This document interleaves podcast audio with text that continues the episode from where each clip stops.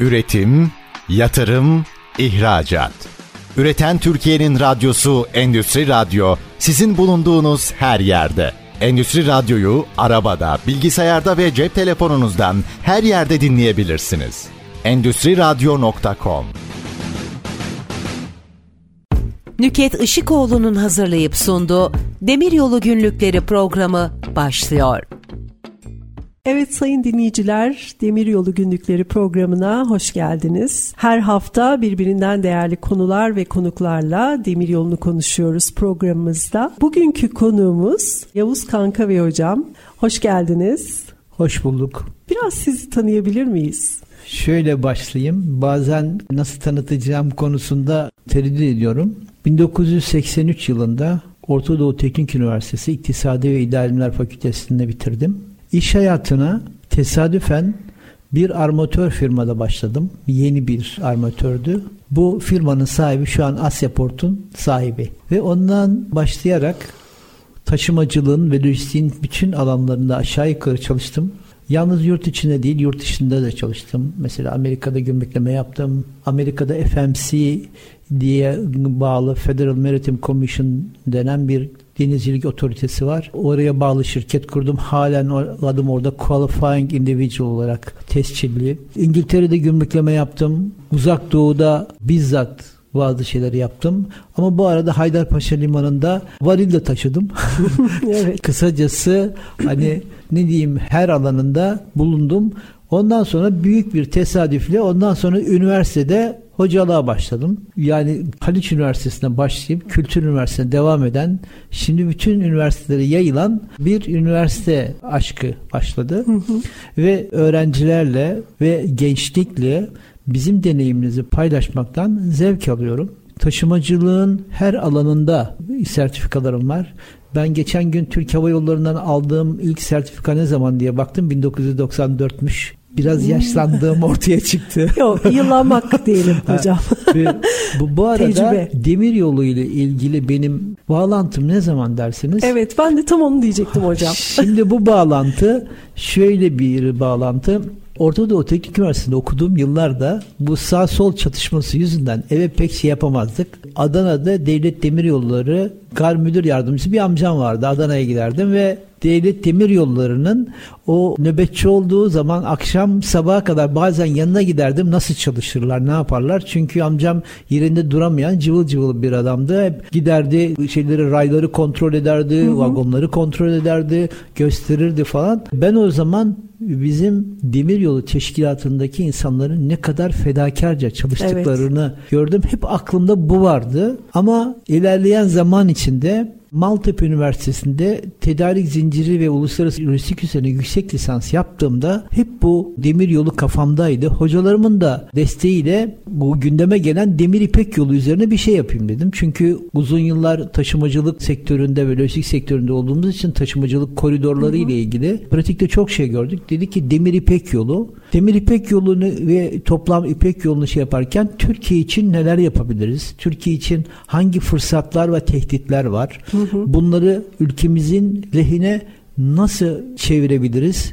Bunu düşündüm. Şimdi ben Türkiye ve ülkem merkezi düşünen bir insanım. Yani bazıları gibi ne Amerika ne Rusya değil. Ben Mustafa Kemal Atatürk nesli tam bağımsız Türkiye'ye anlayışında olan hı bir kardeşinizim. Bu çerçevede böyle bir çalışma yaptık. Çalışma da baya hani popüler oldu dönemden dolayı. Bununla birlikte Niğde'deki Ulusal Lojistik Konferansı'da Demir İpek yolunda Türkiye için en uygun güzergah seçimi isimli bir bildirim de oluştu bu konuyla hı hı. ilgili başka bildirilerimin yanında ve giderek de bu konuyla daha fazla oluşmaya başladı. Zaten bu konu öyle hocam. Demiryolu işine bir kere girdiğiniz zaman böyle bu işi bir ısınıp sevdiğiniz zaman ondan sonra bir daha kopamıyorsunuz. Ben yıllardır mesela bu sektörde olan ve eğitimini tamamen farklı bir dalda almış biri olarak bir kere girdim bu demiryolu işine bir daha kopamadım unutamadım. Hani bu tiyatrocular söylüyor ya bazen işte sahne tozunu yuttuk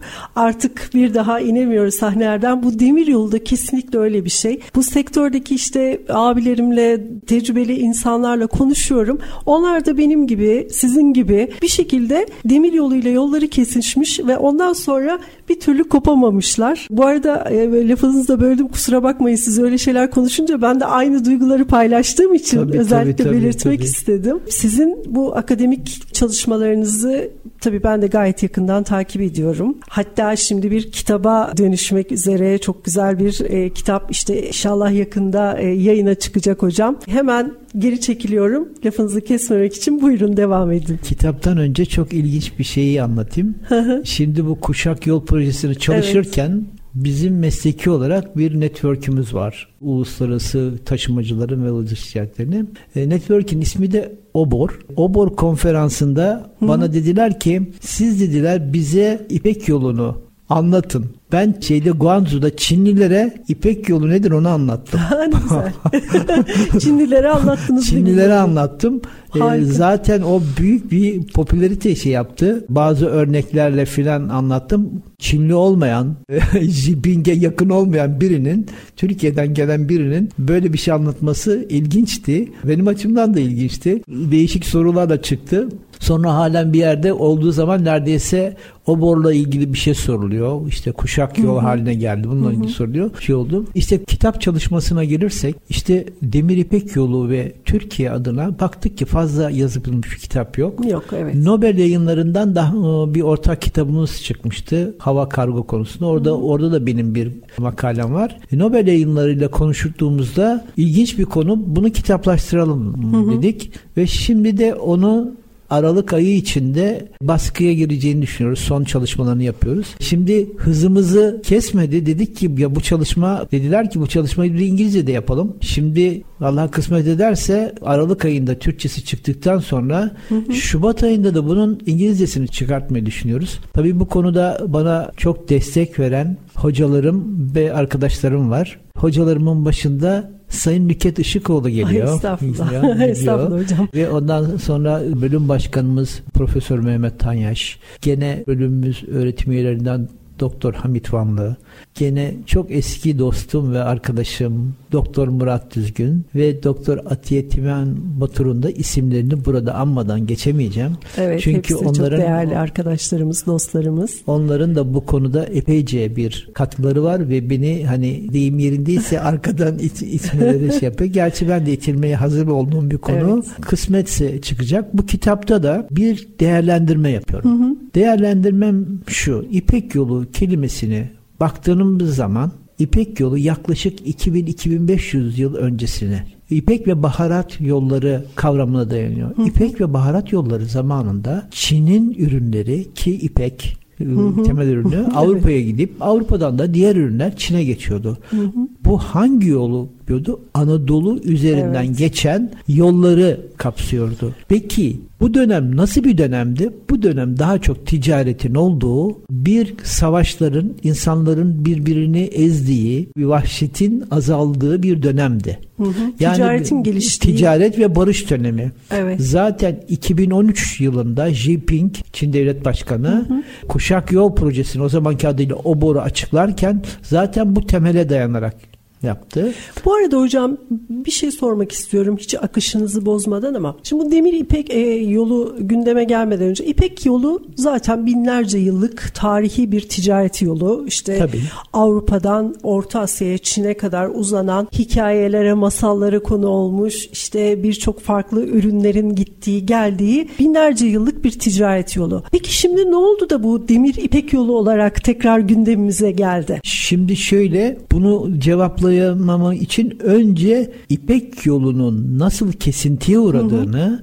ve sonunda neler olduğuna bakmak hı hı. lazım. İpek yolu Avrupalı denizcilerin e, deniz yoluyla Asya'ya ulaşmalarından sonra kesintiye uğradı. İlk olarak Portekizli denizciler ulaştı. Hatta bu Çin'in bazı bölgelerine giderseniz oralarda görürsünüz ki şey Portekiz eserleri filan sonra kiliseler falan görünür. Bunun sonucu ne oldu? Avrupalıların buraya gelmesiyle oralarda tarih hafızamıza bir kölelik dönemi şey yapıldı. Çin'in Afyon Savaşı'nı kaybetmesiyle birlikte Asya ve Çin için bir kölelik ve emperyalizmin kendisini hissettirdiği bir mutsuzluk dönemi başladı. Ve tabii ki bu uzun süre sürdü. Şu anki duruma baktığımızda Çin'in dünya ekonomik sistemine entegrasyonuyla birlikte bazı konular değişti. Ne değişti? Çin bir anda dünyanın ikinci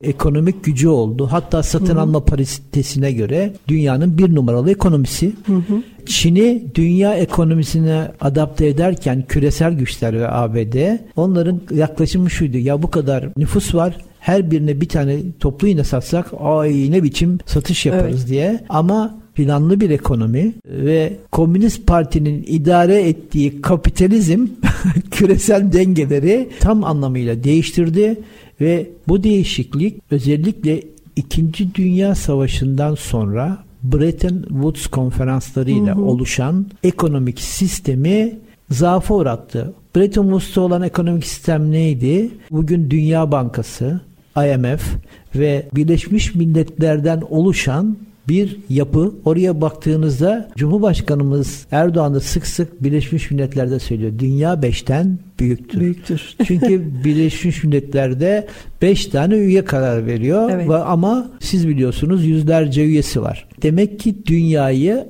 az bir azınlık yönetiyor.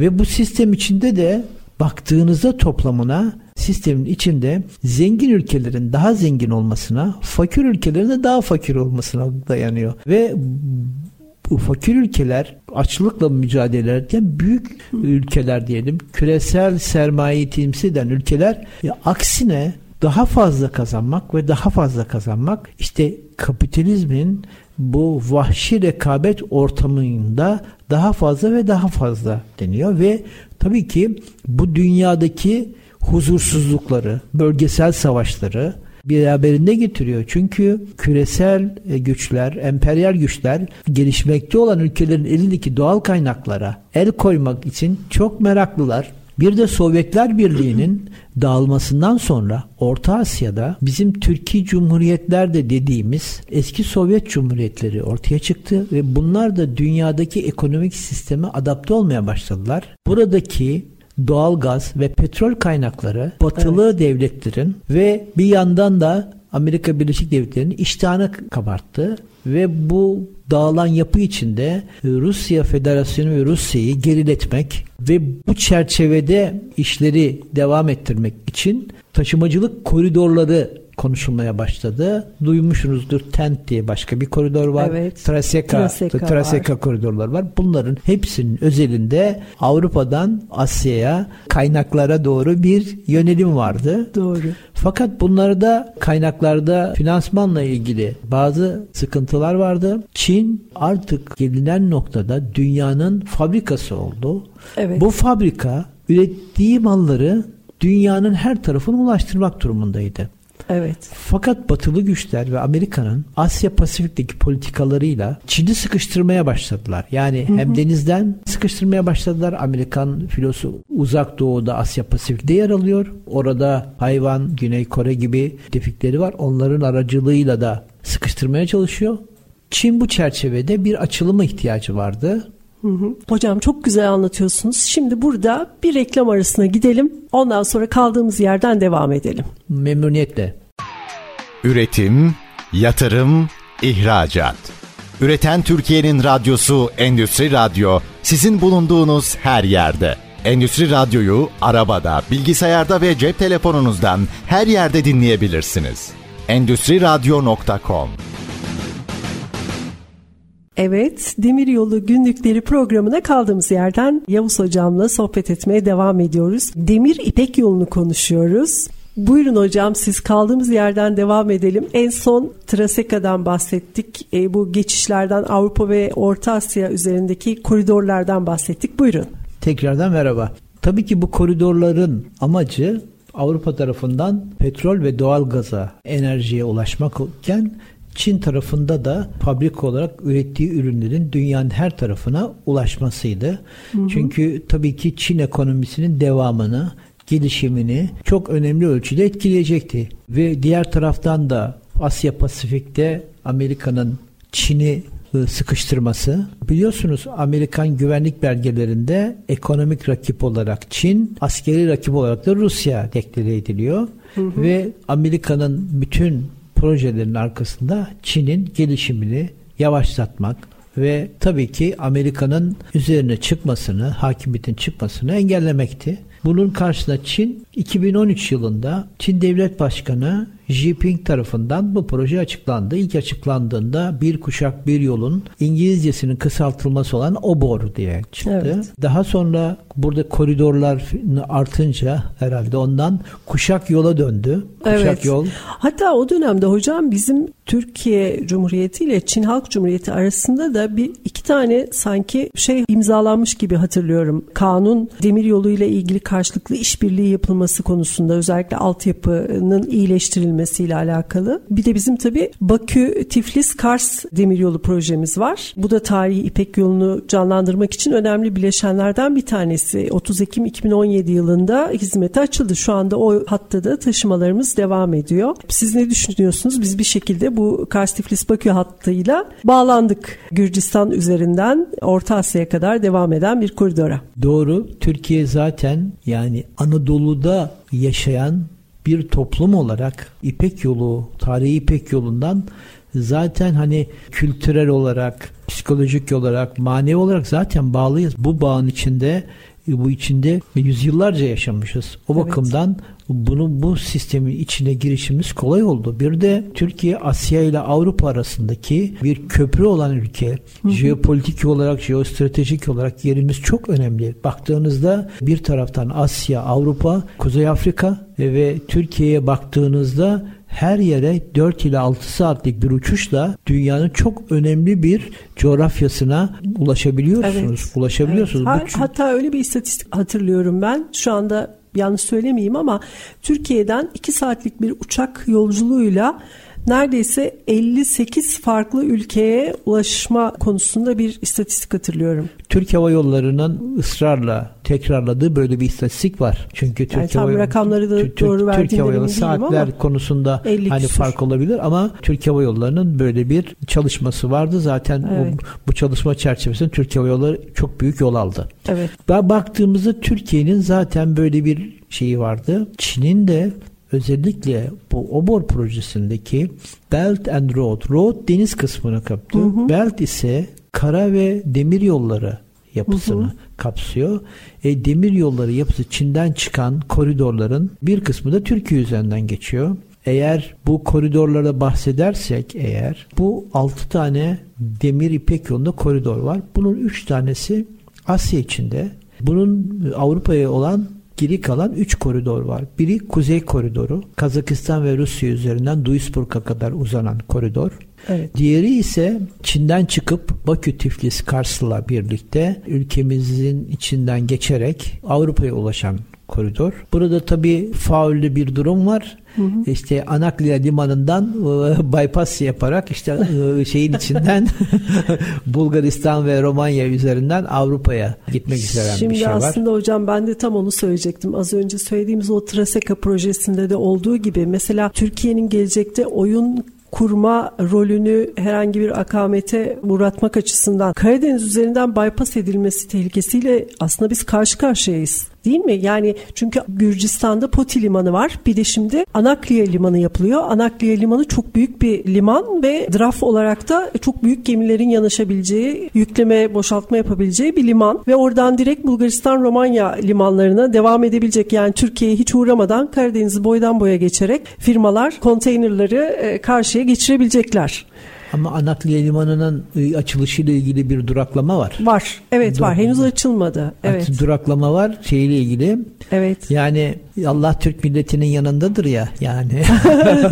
Anakliye Limanı'nda böyle bir şey bekliyor. Ama Gürcistan'ın tek başına tek başına bir kapasitesi demir ipek Yok. yoluna katkı verecek kapasitesi yok. Yok ama mesela bu Anakliye Limanı'nın web sayfasına baktım ben. Gürcistan, Amerika, İngiltere ve Bulgaristan lojistik şirketlerinin oluşturduğu bir konsorsiyum tarafından yapılıyormuş ve bu konsorsiyum aynı zamanda liman bittikten sonra da limanın işletmesini de yapacakmış. Hatta bir vizyonları var, firma vizyonları. Demir İpek yolunu en iyi şekilde demir ve deniz İpek yolu olarak hayata geçirmek vizyonlarından biri de.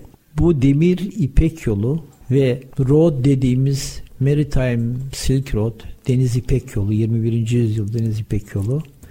Baktığınızda o kadar büyük politik ve stratejik unsurlarla hareket ediyor ki böyle bir altyapı var ki bunu engelleyemezsek bunun altında inisiyatifi elinde tutalım diye B planları, C planları yapılıyor.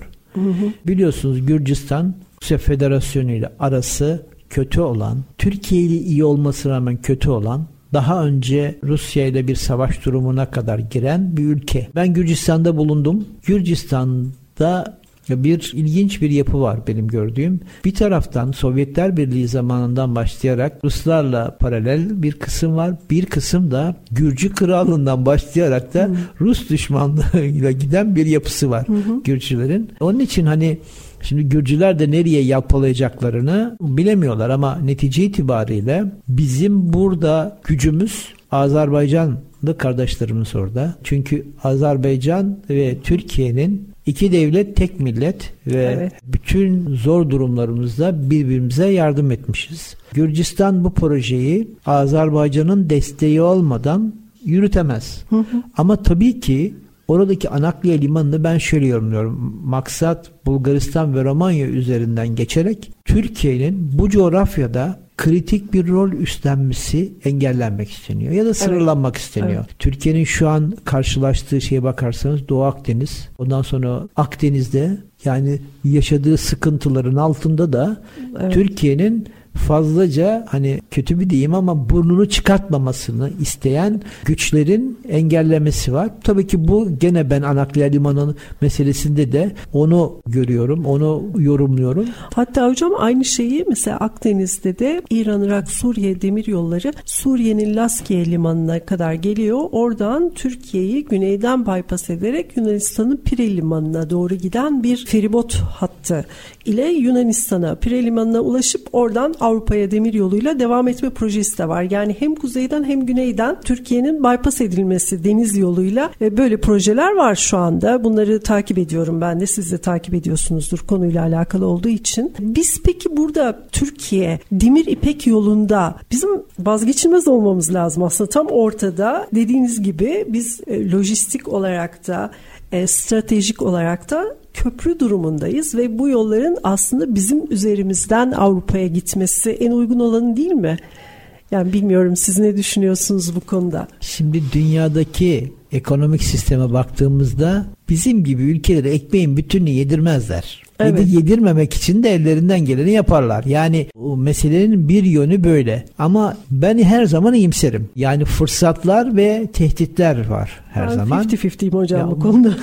Ve İyimserim de ama. me- mesela ben Amerikan üslerinin Türkiye'nin çevresinde bu kadar çok olmasının Türkiye için yarattığı tehditlerin dışında yarattığı bir fırsat daha var. Ben bunu Çinlilerle konuştum. Biliyorsunuz Deniz İpek yolu Türkiye'nin çok içine girmediği Pire Limanı üzerinden Evet. Avrupa'ya geçen bir yapı. E ben onlara dedim ki bu Amerikan üsleri Çinlilerle konuşuyorum. Bu Amerikan üsleri ne yapıyor dedim Yunanistan'da. Bu kadar çok Amerikan üssü var. E Amerikan üssü yalnız Ruslara, yalnız Türklere karşı değil ki. Zaten sizin demir yolu hattınızın çevresi Amerikan üsleriyle dolu. E zaten bu sizin projenizi engellemeye çalışan başlıca ülke güç ne? Amerika Birleşik Devletleri. O zaman bir örnek verdim. Bizim eskiden bir reklam vardı. Durun bir serpak bulundurun diye dünyadan. Onlara dedim ki durun son bir kez düşünün. Bakın bu yolu değiştirmek için bir yol var. Pire yerine gelin Kumport. Dedim ki Kumport limanı da bildiğiniz gibi Çin devlet şirketi Costco tarafından Costco'nun, satın evet. almış. Dedim eğer illa sizin şeyinizse buyurun Kumport üzerinden gelin Kumport'tan bağlantıları yapalım. Oradan yola devam edin. Şimdi Çinlilerin mantığında alternatif rotalar var. Evet. Onun için hani Türkiye'nin kuzeyinden, güneyinden, Güneyinden. ortasından geçiyor. Rusya'dan, Transsibirya'dan. Peki hocam şimdi orada mesela Kuzey Koridor'da bir savaş durumu var biliyorsunuz. Rusya-Ukrayna savaşı var. Bu Çin'in Avrupa'ya ulaşmasında Kuzey Koridor'unda bir takım aksamalara sebep olabilir. E şimdi mesela sektörde de görüştüğümüz zaman özellikle Avrupa'daki firmalarda vagon bulma sırasında veya önceden planlanmayan taşımaların hani yapılmasıyla alakalı bir takım sıkıntılar olduğu duyumlarını alıyoruz. Siz bu konuda ne düşünüyorsunuz? Yani evet Çin Avrupa'ya ulaşmak için kendine hem Kuzey Koridor'undan hem Karadeniz'den hem Akdeniz'den ve hem Türkiye üzerinden şeyler seçenekleri arttırıyor. Fakat Kuzey koridoru şu anda en aktif ve en yoğun kullanılan koridor olarak taşımalar devam ediyor orada. Hatta bir ara bu kuzey koridorundaki taşımaların bu savaş sebebiyle bir kısmının Türkiye üzerinden orta koridor üzerinden Avrupa'ya gidebilmesi konusu da çeşitli toplantılarda işte sektör basınında yer almıştı. Siz bununla ilgili ne düşünüyorsunuz? Şimdi toplantılar bir yana bir de ticaretin kendisi var. Yani ticaret Su yolunu bulur. Su yolunu bulur. kendi yolunu bulur. Şimdi bilinen bir gerçek var ki Kuzey koridoru kesintiye uğradı. Evet. Kuzey koridorundan geçerek Avrupa'ya taşıma yapmak neredeyse imkansız gibi şu an. Bu büyük bir avantaj sağlıyor bizim Bakü Tiflis Kars Türkiye üzerinden taşımalara. Bunu gelişecek gibi görüyoruz. Ancak bununla birlikte Türkiye'nin Ukrayna-Rusya savaşında e, dengeli politikası çerçevesinde Rusya dünyaya açılma kapısı olarak Türkiye'yi bir taraftan ve Türkiye bununla yaptırımların karşısında kalmakla tehdit ediliyor. Tehdit ediliyor. Birçok Türk firmasının Avrupa'da faaliyet göstermesinde güçlükler çıkartılıyor. Böylesi bir yapısı da var. Yani bu kısmı atlarsak Türkiye Çin'den Avrupa'ya giden koridorda şu an hani sizin konuşmanın başlarında söylediğiniz var ya alternatifsiz bir yapı olmaya doğru gidiyor. Şu bir gerçek. Türkiye'nin demiryolu altyapısı birçok şeye hazır değil. Ama neden hazır değil? Bunu biraz açalım mı?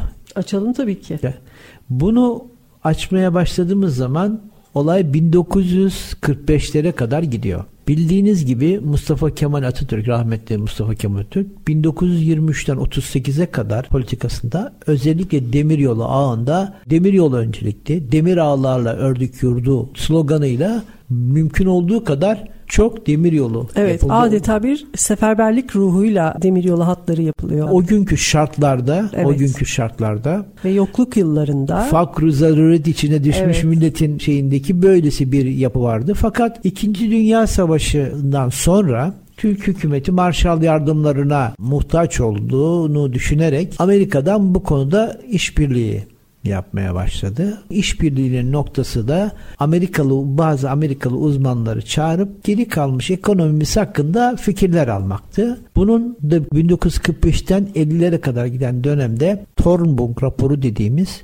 bir seri Amerikan uzmanlarının gelip geri kalmış ekonomimizin gelişmesi için bize tavsiyeleri vardı. Bu tavsiyelerin arasında kurduğunuz fabrikaları kapatın, Amerika'dan ithal edin. Ondan sonra demir yolu size ne gerek yani bu kadar büyük yatırımlar filan. Geri kalmış ülkesiniz. Zaten sizin yapın Pahalı bir yapın- yatırım zaten. Milattan önce 3000 yıl önceymiş Dedi. gibi filan. Siz bunu kapatın. Yapmayın. Karayolu yapın ve o dönemden başlayarak bize bizim nesilde demir yolunun komünizmin simgesi olduğunu, komünizm kötü olduğu için demir yolu da kötüdür denmeye başladı. Evet maalesef öyle. Hocam şimdi burada gene bir reklam arası verelim. Siz de bir soluklanın. Çok güzel devam ediyoruz. E, programımızın üçüncü yarısında kaldığımız yerden devam edeceğiz. Üretim, yatırım, ihracat. Üreten Türkiye'nin radyosu Endüstri Radyo sizin bulunduğunuz her yerde. Endüstri Radyo'yu arabada, bilgisayarda ve cep telefonunuzdan her yerde dinleyebilirsiniz. Endüstri Radyo.com Demiryolu Günlükleri programına kaldığımız yerden devam ediyoruz. Demir İpek yolunu konuşuyoruz. Buyurun Yavuz Hocam kaldığımız yerden devam edelim. Merhaba tekrardan. Demir yolunda konusunda Türkiye'nin 2. Dünya Savaşı sonrasındaki demir yoluna bu Amerikan raporlarıyla birlikte üvey evlat muamelesi yapıldı. komünizmin simgesi olarak bize sunuldu evet. ve biz de tabii ki demir yollarından uzaklaştık. Karayollarına şey yaptık. Yoğun ee, bir karayolu yatırımı karı, oldu karayolu ondan sonra yaptı, da. Hem yapıldı. araç hem altyapı. Tabii, tabii ki bu sonunda tıkanma noktasına geldi. Evet. Biz biraz gözlerimizi dışarı açınca baktık ki ya aslında dünyanın en büyük komünist ülkesi Amerika'ymış. Eğer demir yolu şeyse evet. Amerika'nın içindeki en temel taşıma modu demir yolları. Ağır sanayide %50'nin üzerinde bir demir yolunun taşıma payı var. Amerika'da üstelik trenler iki katlı. Ayrıca buradan baktığınızda bütün limanlara demir yolu bağlantısı Kesinlikle. var. Öteki tarafta hadi Amerika böyle şaşırmış. Avrupa'ya geliyorsunuz. Hamburg limanı Evet. Rotterdam limanı hep demiryolu bağlantılı. Ya bu demiryolu Türkiye'ye gelince çok komünist oluyor da oralara gidince bir kapitalist oluyor.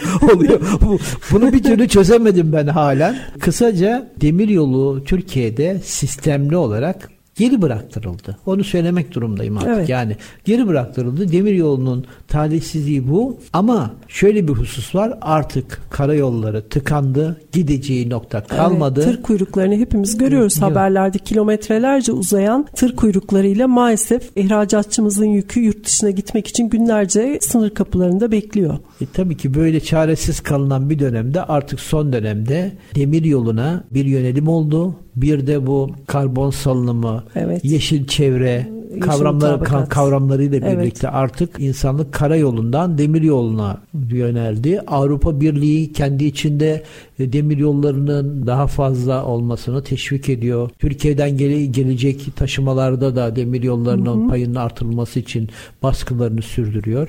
E, sonuç olarak demir yolu yani tarihin bu döneminde zamanı gelmiş bir taşıma biçimi olarak evet. zorunlu hale Mecburuz geldi. artık. Zorunlu yani hale geldi. eğer dünyaya entegre olmak istiyorsak, e, maliyetlerimizi, lojistik maliyetlerimizi düşürmek istiyorsak demiryolu koridoru içinde yerimizi almamız gerekiyor. Aksi takdirde yani karayolu zaten tıkanıyor sürekli bunu görüyoruz. E, deniz yolu ancak limanlara kadar gidebiliyor. İçlere doğru gitmek için gene demir yoluna ihtiyacımız var. Yani şimdi hocam sizin anlattıklarınıza baktığımda evet tamamen katılıyorum. Özellikle Cumhuriyet'in ilk yıllarında çok yoğun bir demir yolu yatırımı var. 10. yıl marşında demir ağlarla ördük ana yurdu dört baştan diyoruz. Fakat daha sonra bir duraklama dönemine giriyoruz demir yolu yatırımları konusunda. 2000'li yıllarda tekrar demir yoluyla alakalı işte yatırımlara başlıyoruz. Fakat burada da bir bence şöyle bir şey var. Yani onu da söylemeden geçemeyeceğim. Demir yolunda sadece yolcu taşınan yüksek hızlı tren sistemine ağırlık veriliyor yatırımlarda. Oysa bunun yerine komşu ülkelere, limanlarımıza hızlı ve yüksek kapasiteli geçişlerin yapılacağı böyle çift hatlı bir sürü şeyleri olan yolları olan limanlara bağlantıları olan elektrifikasyonlu yolu, işte coğrafi engelleri aşıp yeni yapılan bu otoyollar gibi komşu ülkelere en kısa sürede böyle en kısa şehirler arası bağlantıları sağlayan gelişmiş ülkelerdeki gibi ticari hızı yüksek mesela yolcuda 200 kilometre yolcu yük taşımacılığında 140 kilometrelik ticari hızlara çıkabilecek bir altyapı yapsaydık acaba şu anda daha farklı şeyleri konuşuyor olabilir miydik? Mesela komşumuz Bulgaristan'da olduğu gibi işte demir yollarımızı sinyalizasyon sistemiyle Avrupa ağına daha entegre bir şekilde bağlasaydık işte stratejik bölgelere daha modern lojistik merkezler açılarak buradaki tüm taşıma modlarını bir araya getirseydik aslında şu anda belki e, çok daha farklı bir sonraki aşamayı konuşuyor durumda olabilir miydik sizce? Doğru, çok haklısınız ama Türkiye'de siyasetin bir yapısı var. Uzun vadeli planlar yerine oya dönüşecek yatırımlarla. Popülist yatırım, ha, yatırımlar. Popülist yatırımlarla. Evet. Biliyorsunuz son dönemlerde bizim stratejik planlarımızı yapan Devlet Planlama Teşkilatı gibi kurumlar lağvedildi. Günübirlik yaşıyoruz. Şimdi de demiryolu zorunluluğu var ama demiryolunda tabii ki kargo taşımacılığı, yük taşımacılığı ile ilgili açılımlar yapılması lazım ki yani daha fazla yapılması lazım ki Türkiye e, hep söylediğimiz bir lojistik merkez haline gelsin ve Türkiye'deki lojistik maliyetler düşürülebilsin ve Türkiye'deki ihracatta ve iç yapıdaki demir yoluyla yük taşımacılığı daha artırılabilsin. Tabii ki biliyoruz ki demir yolu altyapısı pahalıdır. Tabii. Yani ucuz değildir ve hani belirli bir süre içinde gerçekleştirilebilir. Bugünden yarına demir yolu yaptık yok ama bir stratejik plan, bir geleceğe yönelik bir plan ve stratejiniz olmaz ise zaten gelişmeyi yakalayamazsınız. Şu an Türkiye'nin yapması gereken her alanda batıyı yakalamak değil bir sıçrayarak onların önünde bir şey yap. Çünkü evet. yakaladıklarınız geçecek, yakaladıklarınız geçecek sizi ve hep ikinci, üçüncü planda kalacaksınız. Evet. Evet. Siz millet olarak, devlet olarak buna mı razısınız? Yoksa halkınızın, ülkenizin gelişimi için refah daha için. daha iyi, refah için evet. daha iyi bir yöne mi yönelmek istiyorsunuz? Tabii ki, Tabii ki daha iyi bir yöne yönelmek istiyoruz. Mesela ben özellikle şunu da belirtmek istiyorum. Şöyle düşünüyorum. Bu Çin'in Avrupa'ya doğru olan bu Demir İpek Yolu projesinde Türkiye'nin sadece transit geçişler için değil yani transit bir yol üstü merkez değil aynı zamanda bir lojistik merkezi, bir üretim merkezi olması da bu projeyle beraber çok desteklenebilecek konu bence. Yani biz sadece transit tamam Çin trenleri gelsin Türkiye üzerinden geçsin gitsin biz onlardan para alalım değil. Bizim amacımız aynı zamanda Türkiye'yi de bir lojistik üs haline getirebilmek bu bağlantılarla. Doğru çok haklısınız. Zaten Çin trenlerin Türkiye üzerinden sürekli Avrupa'ya ulaşması düşüncesi Türkiye'de belirli bir kesimde bir muhalefeti evet. yapıyor. Deniyor ki Çin Çin Türkiye'deki ürünlerle rekabetinde ileri gider. Bu rekabetten dolayı Türk sanayisi daha, daha büyük daha büyük zorluklar içine girer. Şimdi zaten Demir İpek yoluna baktığınızda bizim e, kitap çalışmamızda da var. Hı hı. Sadece Çin'den çıkan ürünlerin Demir İpek yolundan Türkiye üzerinden geçmesi değil. Mesela Kazakistan'daki buğdayın Türkiye'den gelip e, İskenderun ve Mersin limanlarından Kuzey Afrika ülkelerine gitmesi evet. de başka bir ticari yoldur. Türkiye sonuç olarak Türkiye ve her ülke her projeyi kendi milli hedefleri doğrultusunda yararlanması lazım. Bizim de elbette biraz evvel söylediğim gibi fırsat ve tehditleri var. Yani fırsat ve tehditler, olanaklar bunları doğru değerlendirmeliyiz ve ülkemiz için her şeyin en iyisini istemeliyiz. Hı hı. Bu en önemli şey bu bakımdan baktığınızda hem Demir İpek yolu için hem Deniz İpek yolu için ben çok olumlu görüyorum. Ancak demir yolu altyapısına yatırımların mutlaka öncelikli yapılması gerektiğini düşünüyorum. Yalnız hı hı. burada bir tane bir konuyu hatırlatmam lazım. Biliyorsunuz Osmanlı döneminde demir yolu altyapısı kimlerin elindeydi? Evet, İngilizlerin, Fransızların, yabancıların elinde. Yabancıların elinde. Çinliler de Almanların. Çinlilerle Türkiye arasında Türkiye'deki demiryolu altyapısının yenilenmesi, elektrifikasyonu konusunda çalışmalar var. Ancak ben buradan şey yapıyorum. Demiryolu altyapısını yenilenmesi konusunda herhangi bir yabancı ülkeye işletme hakkı Verilmemeli. verilmemelidir. Kesinlikle. Bu olmaz. Ben şey yapamıyorum. Kibar konuşamıyorum.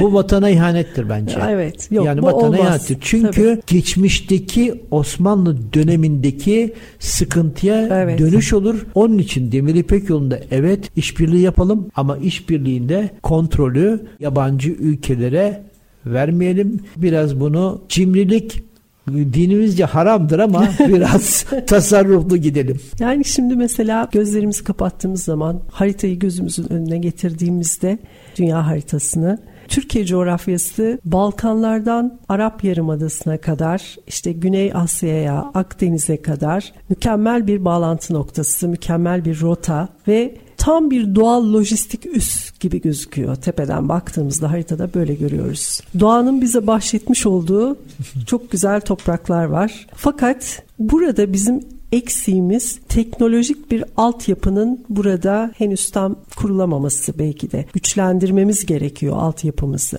Şöyle bir soru sorayım. Sizce biz Demir İpek Yolu projesinde treni kaçırdık mı? Eski bir sloganla başlayayım. Son sözümüz söylenmedi. Kavga yeni başlayacak.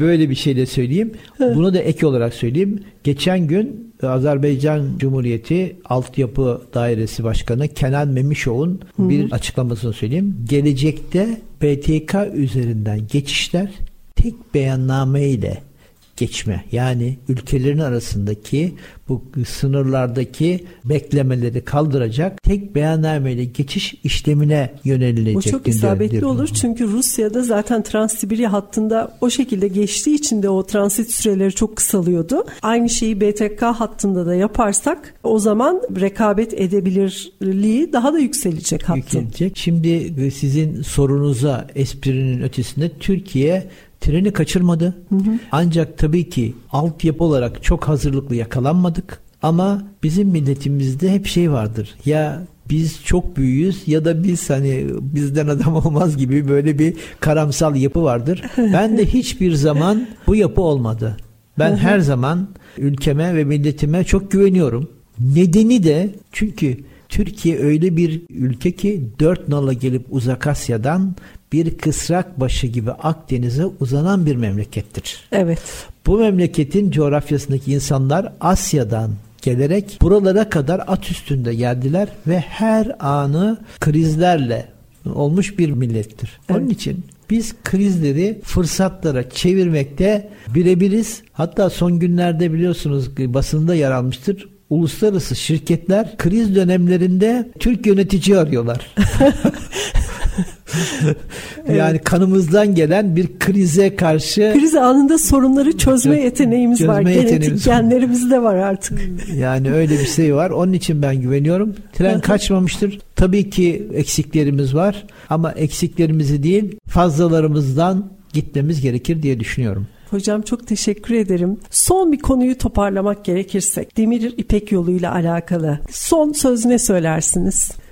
Bakü Tiflis Kars ile gelişen ve Çin'e bağlanan Demir İpek yolu bizim açımızdan çok önemli. Çünkü Türkiye şu an bir enerji ve taşımacılık hub'ı yani deyim yerindeyse bir lojistik üs olmaya iddiasında ve bugünkü şartlar bunu çok destekliyor. Biliyorsunuz Rusya'da enerji şeyinde Türkiye'yi merkez olarak görmek istediğini söyledi bu gelişmelerden sonra. Hem enerji hem taşımacılık koridorların Türkiye üzerinden geçmesi Türkiye'yi çok yukarılara taşır ama burada biliyorsunuz böyle olanaklarla çıktığımızda başımıza hep böyle potansiyel dertler gelebilir. Onun için bunları iyi tartarak ülkemizin geleceğinin ve Demir İpek yolunun geleceğinin çok parlak olduğunu söyleyebilirim. Benim Demir İpek yolundan bahsettiğimiz zaman aklıma hep şu geliyor hocam. Bu Birinci Dünya Savaşı öncesinde Almanların doğuya doğru projesi vardı. Bu proje kapsamında da o dönemde Osmanlı İmparatorluğu toprakları üzerinden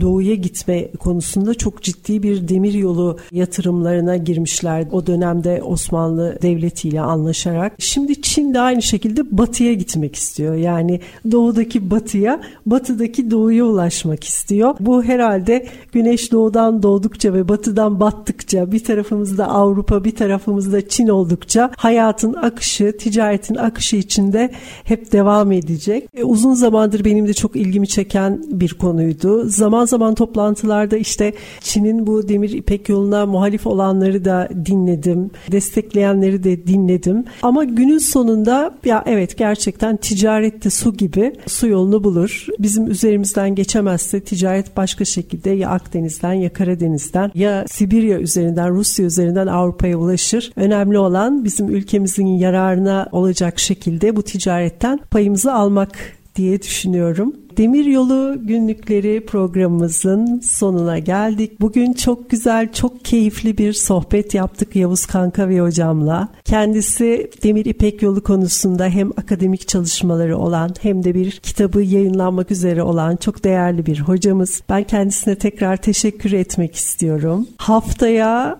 aynı gün ve saatte Demiryolu Günlükleri programında yeni konular ve konuklarla tekrar buluşmak üzere. Hoşçakalın diyorum. Hoşçakalınız.